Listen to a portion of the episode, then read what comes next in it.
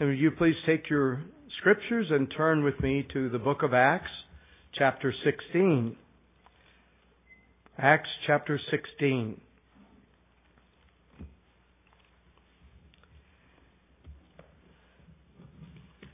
As you know, the book of Acts is an inspired record of the early church and of the great expansion of the gospel and the spread of Christianity in the first century. A great part of that missionary work, especially to the Gentiles, was being carried out by the Apostle Paul during his three or four missionary journeys, or as what Guy Waters likes to call his campaigns. We're going to begin this morning looking at Paul's second missionary journey. Uh, it's here in the it begins in the book of uh, Acts chapter 16, and it contains one of the most significant events in the history of redemption for the spread of the gospel. That was the taking of the gospel to the continent of Europe and from there to the ends of the earth. We are the recipients of that work of God back here in Acts chapter 16. Because it was from Europe that we have come to know the gospel. The second missionary journey began as a follow-up to the first missionary journey when the apostle Paul proposed to his fellow worker Barnabas, let us now go back and visit our brethren in every city where we have preached the word of the Lord and see how they're doing. That was their plan. They had a plan. They weren't simply striking out on a venture. It was a good plan. But as we all learn by experience, what the scriptures teach, that the plans of the heart belong to a man, but the answer of the tongue is from the Lord. Proverbs 16:1. And then also in verse 9 it says, A man plans his way, but the Lord directs his steps. That's what we continue to see throughout the book of Acts. It's the Lord directing their steps in the spread of the gospel. We saw the plans of the missionaries radically change even before they got out the door. Uh, it began with this sharp disagreement between Paul and Barnabas, this dynamic duo of missions. These great men, these good men, these godly men. It was over a strong disagreement over who should go with them, particularly whether or not they should bring John Mark, the young man who went on the first journey but deserted them.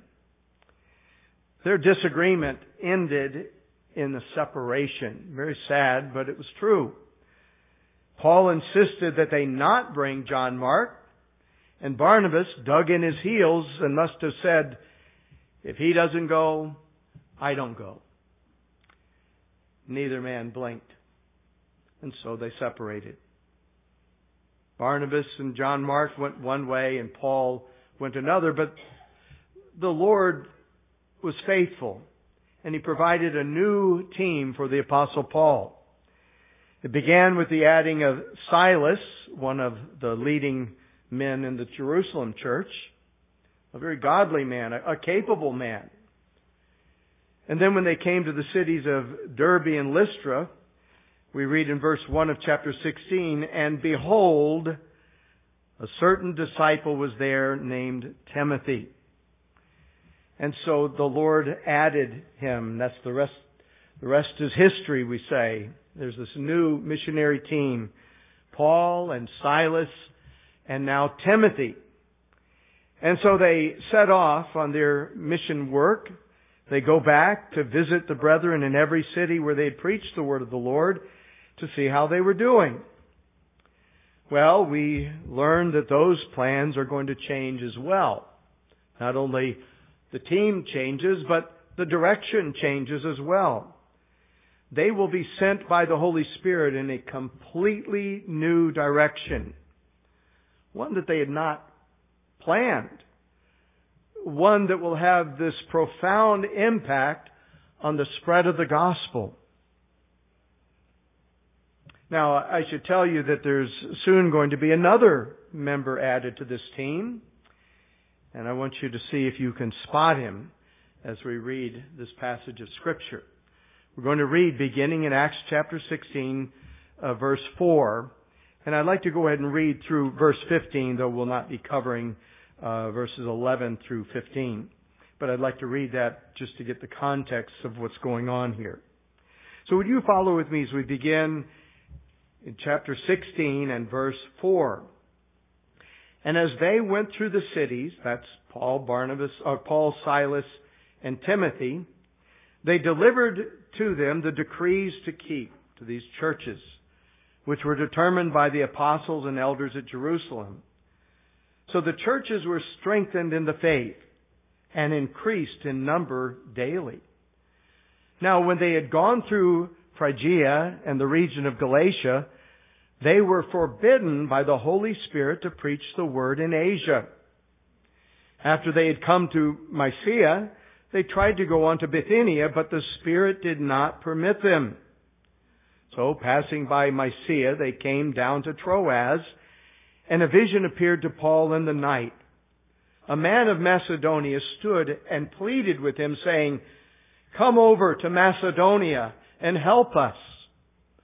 Now, after he had seen the vision, immediately we sought to go to Macedonia, concluding that the Lord had called us to preach the gospel to them. Before I read on, did you see the new member? Did you see who's going to be going with them? So I didn't see a name. Well, look at the, the, the pronouns. That's what you need to look at. We hear a lot about pronouns. Well, they mean something actually. and here he goes from talking about them and they and uh, to the we and us. Notice he says in verse 10, now after he had seen the vision, immediately we sought to go to Macedonia, concluding that the Lord had called us to preach the gospel to them. That's the first time we see it in the book of Acts. The first person singular and the first person plural we're, we're seeing the, the we's and the us's. Well, that's Luke speaking, the one who wrote this letter or this, this history of the Christian church. Luke, the physician, now is with them and will be with them throughout the rest of his journeys. And that's an amazing thing and a wonderful, kind providence of God. Here's the man who eventually wrote not only the Gospel of Luke, but the Acts of the Apostles. And he's with them right there in the trenches. And he's there with Paul and others and Silas, and he can ask them questions about what happened here and what happened there. And they can tell him first-hand witnesses. So here's a historian with first-hand witnesses at his disposal night and day. All through their travels. I imagine he's asking questions and writing things down as he's ready thinking later to compose this very book that we're reading and studying. So Luke now is a member of this missionary team. And then verse 11, therefore sailing from Troas, we ran a straight course uh, to Samothrace, and the next day came to Neapolis, and from there to Philippi, which is the foremost city of that part of Macedonia, Macedonia, a colony. And we were staying in that city for some days. And on the Sabbath, we went out of the city to the riverside where prayer was customarily made. And we sat down and spoke to the woman, uh, to the women who met there. Now a certain woman named Lydia heard us. She was a seller of purple from the city of Thyatira who worshiped God. The Lord opened her heart to heed the things spoken by Paul. And when she and her household were baptized, she begged us saying, if you have judged me to be faithful to the Lord, come to my house and stay. And so she persuaded us. So here's the taking of the gospel to Macedonia, which is the continent of Europe. Now, it wasn't divided into continents in the way we know it today. Uh, but it was still, this is, was Europe. But we see in verses 4 and 5 that things were going well and according to plan. When we come to verse 6, That's when everything changes. Now when they'd gone through Phrygia and the region of Galatia, they were forbidden by the Holy Spirit to preach the word in Asia. So we see here a divine roadblock. Their intention was obvious. They intended Paul and his companions to go and preach the gospel in Asia. It was also their intention to go into Bithynia. And Paul was a man with a plan. And he was a man of action. He didn't simply have good ideas with a wish and a desire. He had a plan and every intention to carry out that plan to the glory of God and the advancement of God's kingdom. And it was a good plan, as I've said. And Paul was a stubborn man in a good sense. When he put his hand to the plow, he didn't look back. He, was a man of action. He wasn't easily dissuaded or deterred or discouraged. He was persistent. I suppose you could use that word persistent instead of stubborn. He was persistent. We saw that back in chapter 14 in the city of Lystra when he was stoned for preaching the gospel. Stoned, dragged out of the city, and left for dead. And then it tells us the disciples gathered around him. He rose up and went back into the city. now that's persistence. That's persistence. Well, he wasn't going to take no for an answer. He kept going, and so he went back.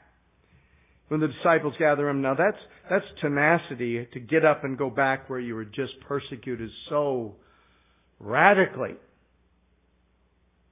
Acts chapter 20, Paul is speaking to the Ephesian elders when he's about to leave them. And he tells them that the Holy Spirit had testified in every city saying that chains and tribulations await me. But none of these things move me. Nor do I count my life dear to myself so that I may finish my race with joy and the ministry which I received from the Lord Jesus Christ to testify of the gospel the grace of God. That's why I do what I do. That's why I'm not afraid. That's why I'm going to risk these things and do these things for His glory and for the good of the human race by taking the gospel to these who are lost in sin. And so we have this uh, divine roadblock. It says the Holy Spirit prevented them. It prevented them when they went to Phrygia and the region of Galatia. They were forbidden and then verse 7, after they come to Mysia, they tried to go into Bithynia, but the Spirit did not permit them. The Holy Spirit's prevention. They had their intention, but we have the Holy Spirit's prevention. We're not told how the Holy Spirit forbade them from going and preaching the Word of God in these places in Asia, or how He did not permit them to go into Bithynia. But however he revealed that to him, it was clear and it was decisive. It may have been by special revelation. As Matthew Henry reminds us that at that time, extraordinary ways of knowing the mind of God were in the church. Paul, you remember, was an apostle, and Silas was a prophet, which means both of these men were instruments of divine revelation. God in times past has spoken in various ways through the prophets, he says. Well, Paul was an apostle, Silas was a prophet. Now there were New Testament prophets in those days precisely because they did not yet have the New Testament scriptures. But even if they had the scriptures, the scriptures wouldn't have told them exactly where to go or where not to go to preach the gospel. We see that God does eventually reveal to Paul and the others where to go and preach, but uh, here it just simply says that they were forbidden. Most likely, it was the leading of providence.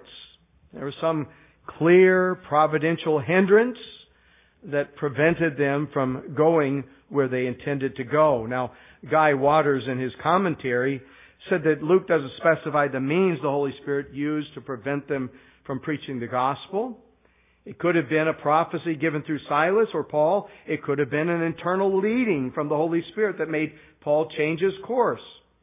It could have been a strong, united inward impression among the missionaries or through some outward circumstance like illness or Jewish opposition or a legal ban.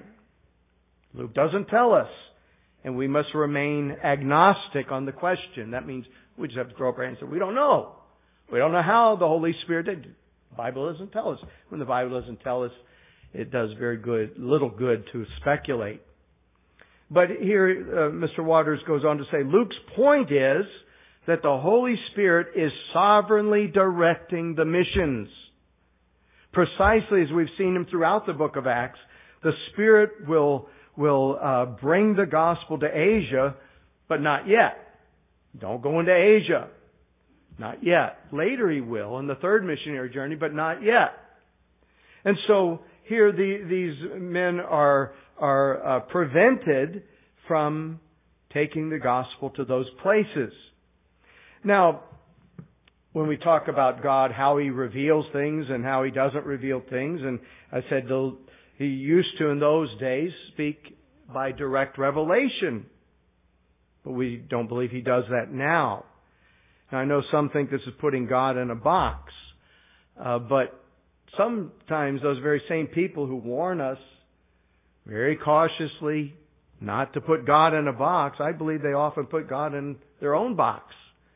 And they, they reasoned that if they saw God working in a particular way at a particular time, they expect Him to always work in the same way every time. Sometimes God does reveal things, even in the scriptures, in one time and then not in another. And God is perfectly sovereign and has the right to reveal things any way He decides. We all need to be careful of not putting Him into a box. God does move in a mysterious way his wonders to perform. And I'm sure these disciples were, were perplexed when the doors of opportunity were closed in their face. We might even wonder why the Lord didn't make it clear at the very outset where He wanted them to go. Oh, why didn't He just reveal to them when they were back in Antioch? Why didn't He just tell them then that He wants them to go to a certain place? He wants them to go over into Macedonia and preach the gospel there.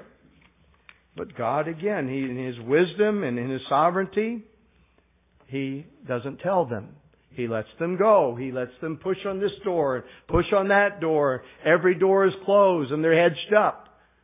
And now there's one way to go. And we'll see that in just a moment. But Mr. Waters says this. He says, uh, these verses, in these verses, Luke impresses upon us an important principle of Christian ministry it is that the Lord Jesus is the one who directs His church. Although He does not direct His people today by visions and prophecy, God's providence orders our steps. Sometimes God's purposes for our lives and ministries are not what we had planned. We see this team, uh, we see in this team resilience in the face of disappointment and abiding confidence in the Lord's wisdom and their ready a ready willingness to obey the Lord's word. These serve as examples to God's people in every age. Our responsibility is to be obedient to the Word of God and to both to yield to the restraints and to pursue the opportunities that Providence sets before us. So that's a good example for us. They didn't just get mad and say, let's just go home. This isn't working. They kept pushing. They kept pressing.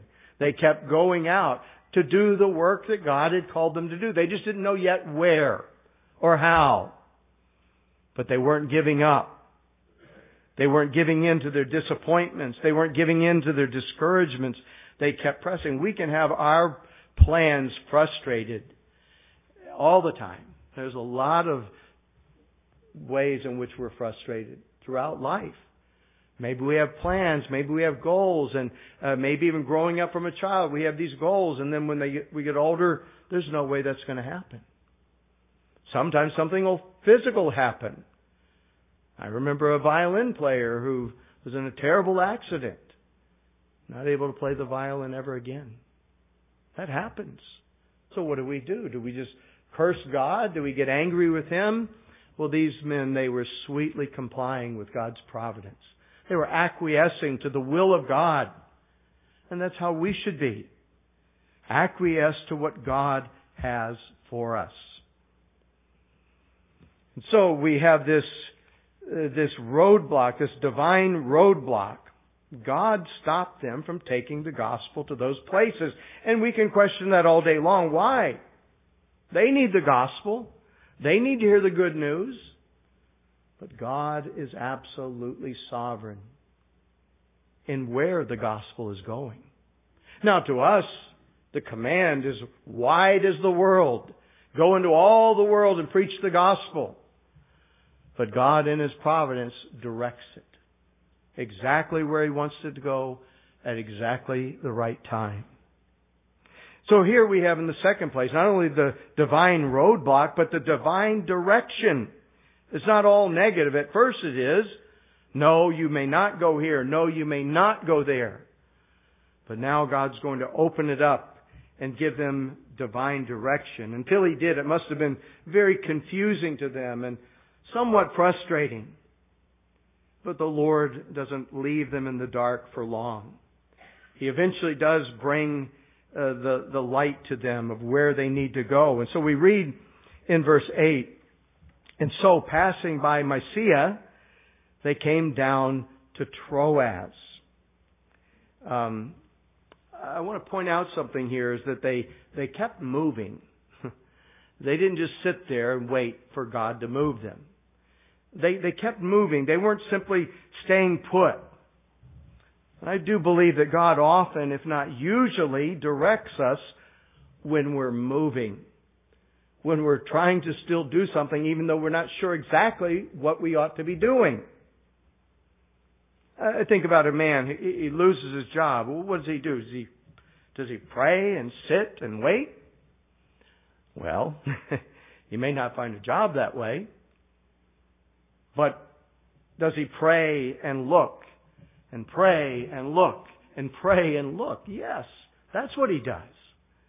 He puts in applications. He makes calls. He asks people to spread the word. He's looking for a job. He does all those things, but he keeps praying.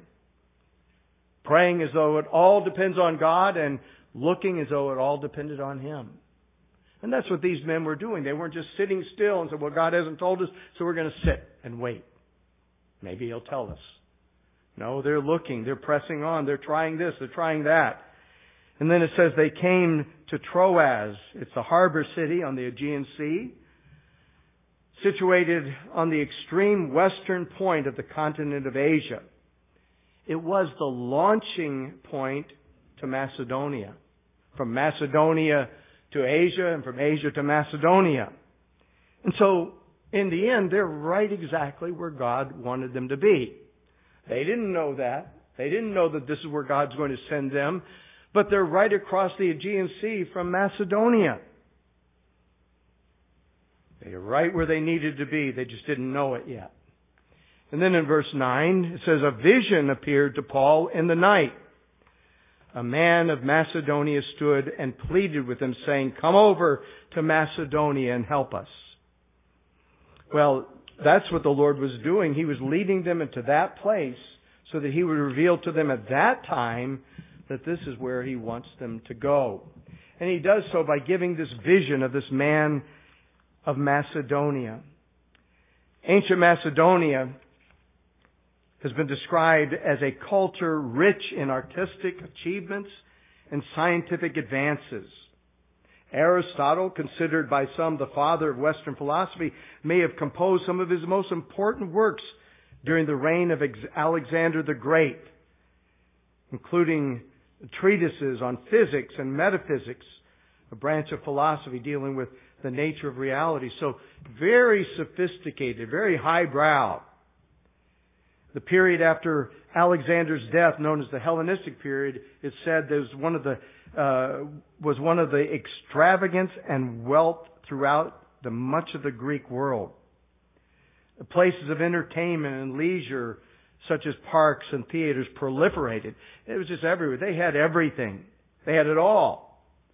The Greeks prided themselves, especially in their wisdom and so-called knowledge.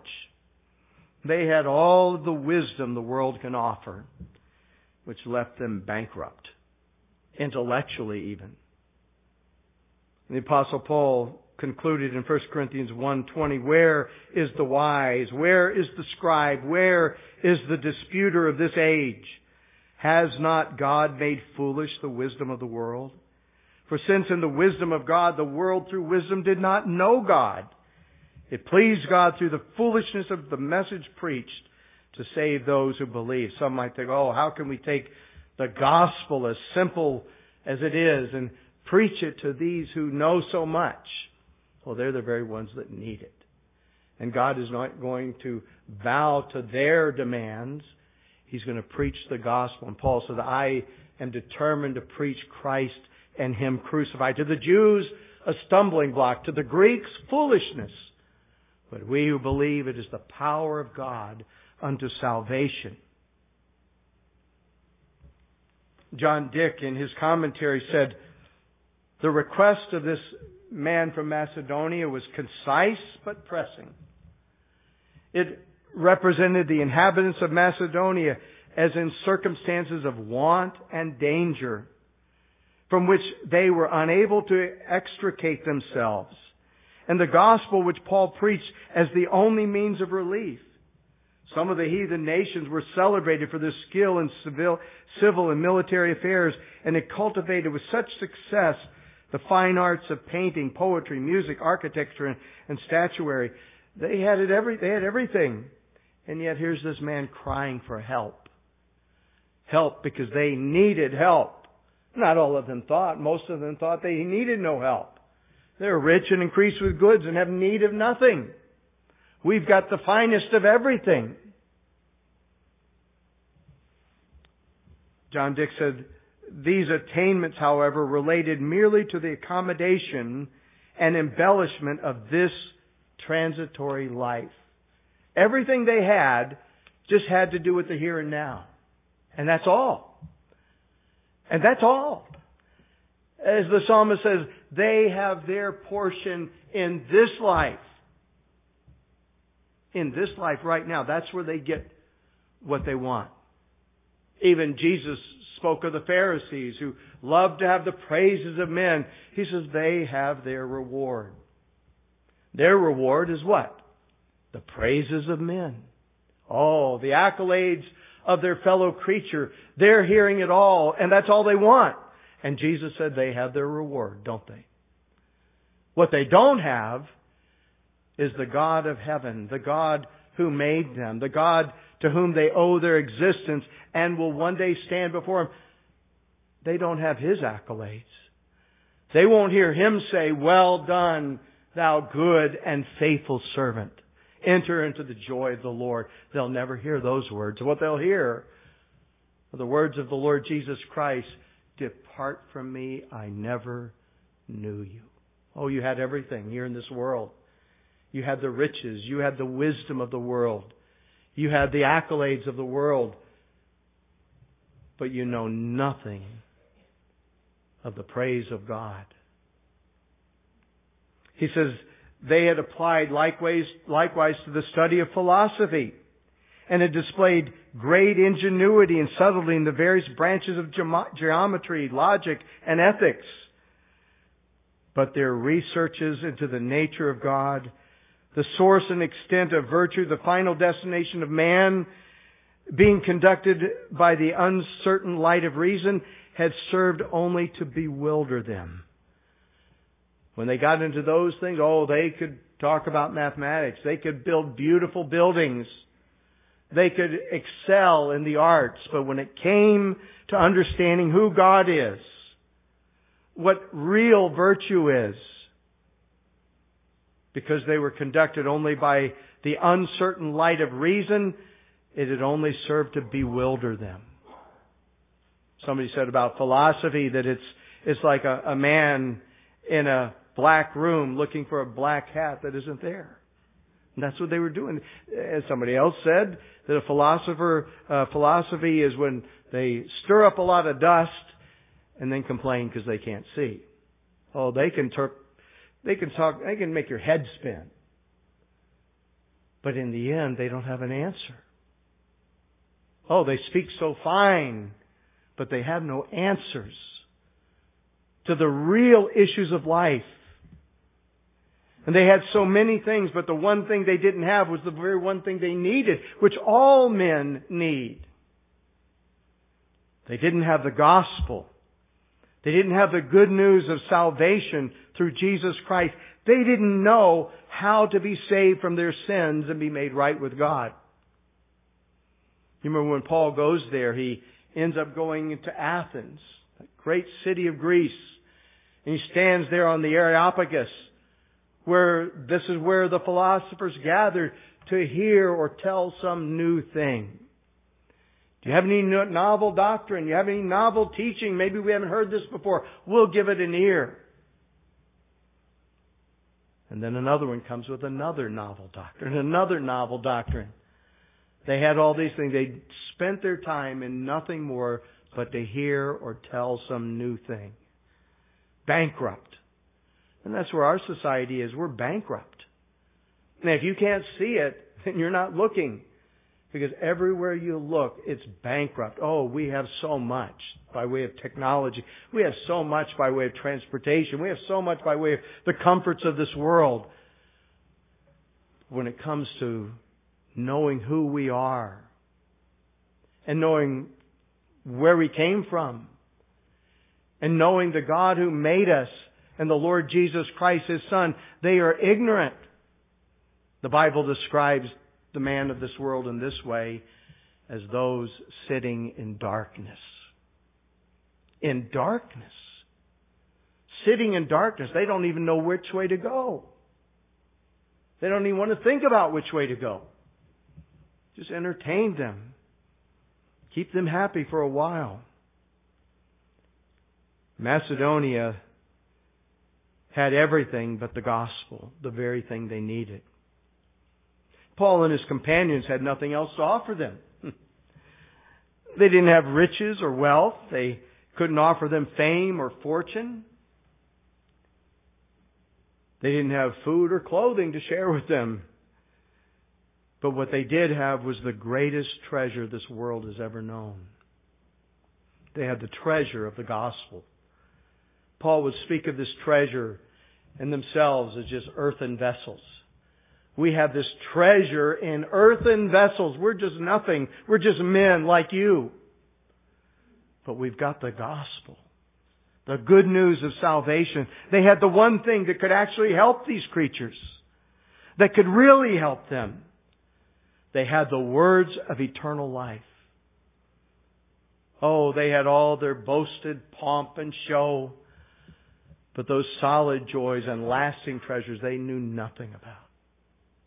But the apostles, they had it. They had the gospel. They had the truth. What is truth? Pilate asked.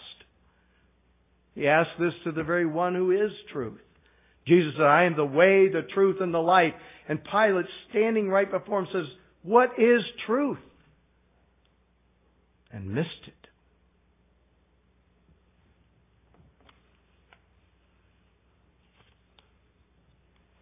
The best help you can give to anyone is to tell them the good news of salvation by Christ. And that's what these men were there for. They were ready to do it. And you imagine Paul and his and his companion as they're traveling and they, they, they want to go into Asia and no, can't go there. Oh, he wanted to go there. He wanted he he was dying to go there. Maybe go up to Bithynia. Can't go there. Oh, he wanted to go there. Why did he want to go there? He had a gospel to tell them, to teach them, and to show them. Oh, how hard that must have been for him to walk by those places, to pass this city and to pass that city. Oh, they had the same needs as they have in Macedonia. God in His sovereignty said, no, no, no, no, no. Go here, He says this vision from this man from Macedonia. So they concluded that the Lord had called them to preach the gospel to them. And I love the way it, it, it goes to that. It, it says, here's this man saying, come and help us. Paul wakes up or whatever happened. It happened in the middle of the night. If he waited till the morning or he woke them up then and said, I just had a vision. Here's where we're supposed to go. The vision was a man from Macedonia. How do you know he's from Macedonia? Is there maybe his attire or or his language? How we don't know, but he was from Macedonia, and he says, "Come over and help us." How can we help them? They knew how they could help them. They concluded, it says, there in verse 10, that the Lord had called us to preach the gospel to them. That was the help they could provide. That was the only help. They weren't there to organize about the social ills of the day, and there were plenty of them. Plenty of them there in that day. But they were called to the work God had called them to do, which was to take the gospel to the heathen, to the lost, to show them the way of salvation. And it's the, the gospel itself that is the help and cure for all of these other issues.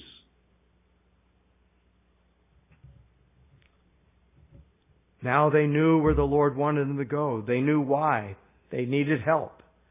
And they knew just the kind of help they needed. So they knew what they were going to do when they got there. They're going to preach the gospel. Verse 10 says, Now after he had seen the vision, immediately, immediately we sought to go to Macedonia. There's no hesitation on Paul's part or their part. Immediately we saw it. They were all in one accord. No hesitation. They were ready.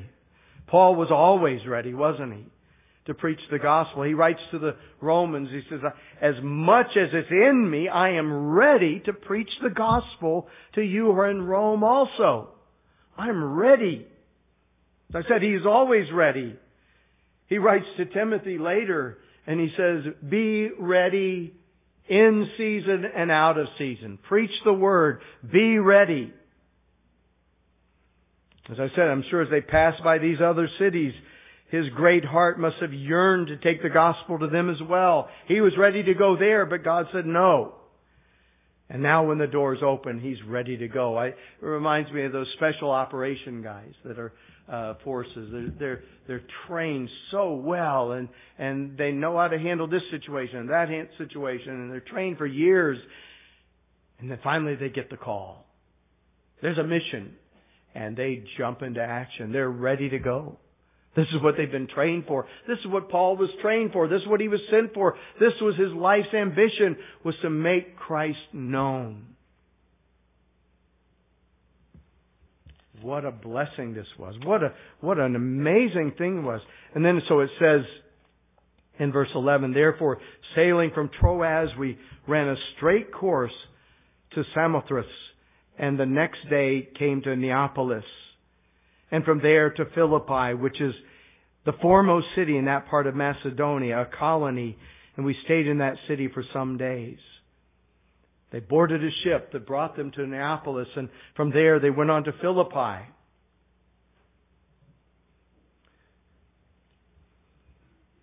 The gospel was being taken to Macedonia. And as I said, it's the most significant thing that's happened yet. Aside from the, the calling of the Gentiles into the kingdom. Now the gospel is being spread. And we are the beneficiaries of that. The gospel wasn't restricted to the Middle East, but it is now taken to where God wanted it to go first and where God wanted to go to take it to the world. God is sovereign over these things. God is the one who, who controls where we're going and how we're going to go and, and what, not only that He's determined the gospel itself, but God is the one who determines where it goes. What an amazing thing this is about God that He is sovereign over every part of the gospel. He's sovereign over the choosing who's going to be saved. He's sovereign over the raising up of ministers to take the gospel. He's the one that thrusts them out into the field. And God is the one who's sovereign over where they're going to take the gospel. It's His gospel. Guy Waters in his commentary said, we also see that the church is called to help humanity. The kind of help we can offer is not political advocacy, amelioration of social ills, or mere social guidance, The kind of help we offer is found in the preaching of the gospel of Jesus Christ, freely offered to sinners. Our responsibility as a church is uh, to pour our energies into making the mercies of our Savior and Lord known to men, women, children. Individual Christians now, he makes the point in their calling, may and ought to pursue a wide range of activities to better the temporal welfare of families, communities, and countries. The task, though, he says, of the Lord Jesus that he's entrusted to the church in her organized capacity, however, is an altogether spiritual one, that is to preach Christ and to make disciples and to gather and perfect those disciples through the means Christ has given to His church by the power of the Holy Spirit. Are we as a church, he asked, distracted or wholeheartedly committed to this pattern of living. It's one of the things that churches forget. They forget what they're called to do. Again, that's to make Christ known to a lost and dying world. You see, we can better their temporal situation, and there's, there's times we do that, but the main focus ought to always be to preach the gospel of Jesus Christ. That's the only real hope for sinners. We can patch up some of the social ills of our day, and that's all we really do. But the gospel, that's the words of eternal life. You remember when those disciples were following Jesus and he said some things that were difficult and it says, and many turned and walked with him no more. then Jesus turned to his disciples and said, will you go away also? And they said, To whom, Lord, shall we go? You alone have the words of eternal life. God hasn't called us to be politicians as a church, but to be messengers of the gospel. To take that to the world. That's what the world needs. That's what you and I need. We need the good news of salvation through Jesus Christ. Nothing more, nothing less. God sent forth His Son into the world to save the world, not to condemn the world. That's what we need. Because by nature we are condemned already. But it's only through Him, through Jesus Christ, His Son, that we are made right with God. That we can have our sins forgiven. That we can have them removed as far as the east is from the west. It's through Jesus Christ and what He has done on the cross. When He died for our sins, the Bible says. That's the message that this Christ whom God sent was made to be sin on our behalf. That we might be made the righteousness of God in Him. He sent Him into the world so that we might be saved. Believing on Him is what saves us. And that was the message they had for Macedonia, this elite part of the world. They needed the gospel just as we need the gospel. Have you turned to Christ? Have you believed in Him? I think about this whole matter of the gospel going where God wants it to go. The gospel being preached and He has the one, He has the authority and right to dispense it however He wants. God withholds the gospel from some, and we're going to look at this more in the second hour uh, uh, after lunch. But God is the one who withholds not only His Spirit, but He withholds the preaching of the gospel from some places at some times, and then He gives it at other times. Makes me think, and I've told you this before, that when I prepare, I'm often thinking of a particular uh, one or two or maybe several in the church that need to hear it. The message. They need to hear the message that I'm going to preach. And I'll have them in my mind and in my prayers as I'm, as I'm preparing. And then when I stand up to preach, I look out and they're not here. They're not here. And they might have a very legitimate reason. But it always makes me wonder, is God withholding something from them? That's a serious thing. And you know, children, this is the best place for you to be is to come to church where you'll hear the preaching of the Word. Because you can't be saved without the Word of God being preached. That's how essential it is. And you must have the Holy Spirit opening your eyes, but you have to have the Word preached. And so if you're going to get saved, if you're not, this is the place to hear the Word. Not the only place, of course. I don't mean that. But this is where you'll hear the Word of God preached. Whether it's by me or one of the other men, you'll hear the Word of God preached. The gospel. That's what you need. You may think, oh, I don't like church. Maybe I, when I get old enough, I don't have to listen to mom and dad anymore. I'm not going to church. And there have been some that sat right where you're sitting. That was the choice they made. And I think about that. They have secluded themselves from the very thing that can save them. Faith comes by hearing, the Bible says, and hearing by the Word of God. The Apostle Paul said, How shall, he said, whoever calls on the name of the Lord will be saved. But how shall they call upon him whom they've not heard? And how shall they hear without a preacher? And how shall they preach unless what? They're sent. That's the sovereignty of God again. That's why we pray on, on our prayer meetings that God would send forth more preachers. That's what Jesus said. The harvest is plentiful, but the laborers are few. Pray to the Lord of the harvest that He will send forth His laborers into the field. God is sovereign. But you need to put yourself always under the preaching of the Word. And pray for that work of the Spirit to open your eyes and open your heart. Next week we'll talk about the internal means. This is the external means. The internal means is when God opened the heart of Lydia to respond to something. What was being spoken by Paul. You think about this. That was Lydia from Thyatira. One of the places that God said, no, don't go there. What if she had not been there in Philippi at the time? She was there probably on business extended business. She had a home and all.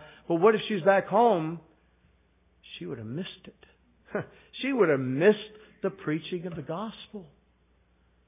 Oh, but God was merciful to her, and God is merciful to you. You're still breathing. Now is the day of salvation, and you're still hearing the gospel. You need to turn from your sins, believe the gospel, embrace His Son. And He promises He'll save you. Let's pray. Gracious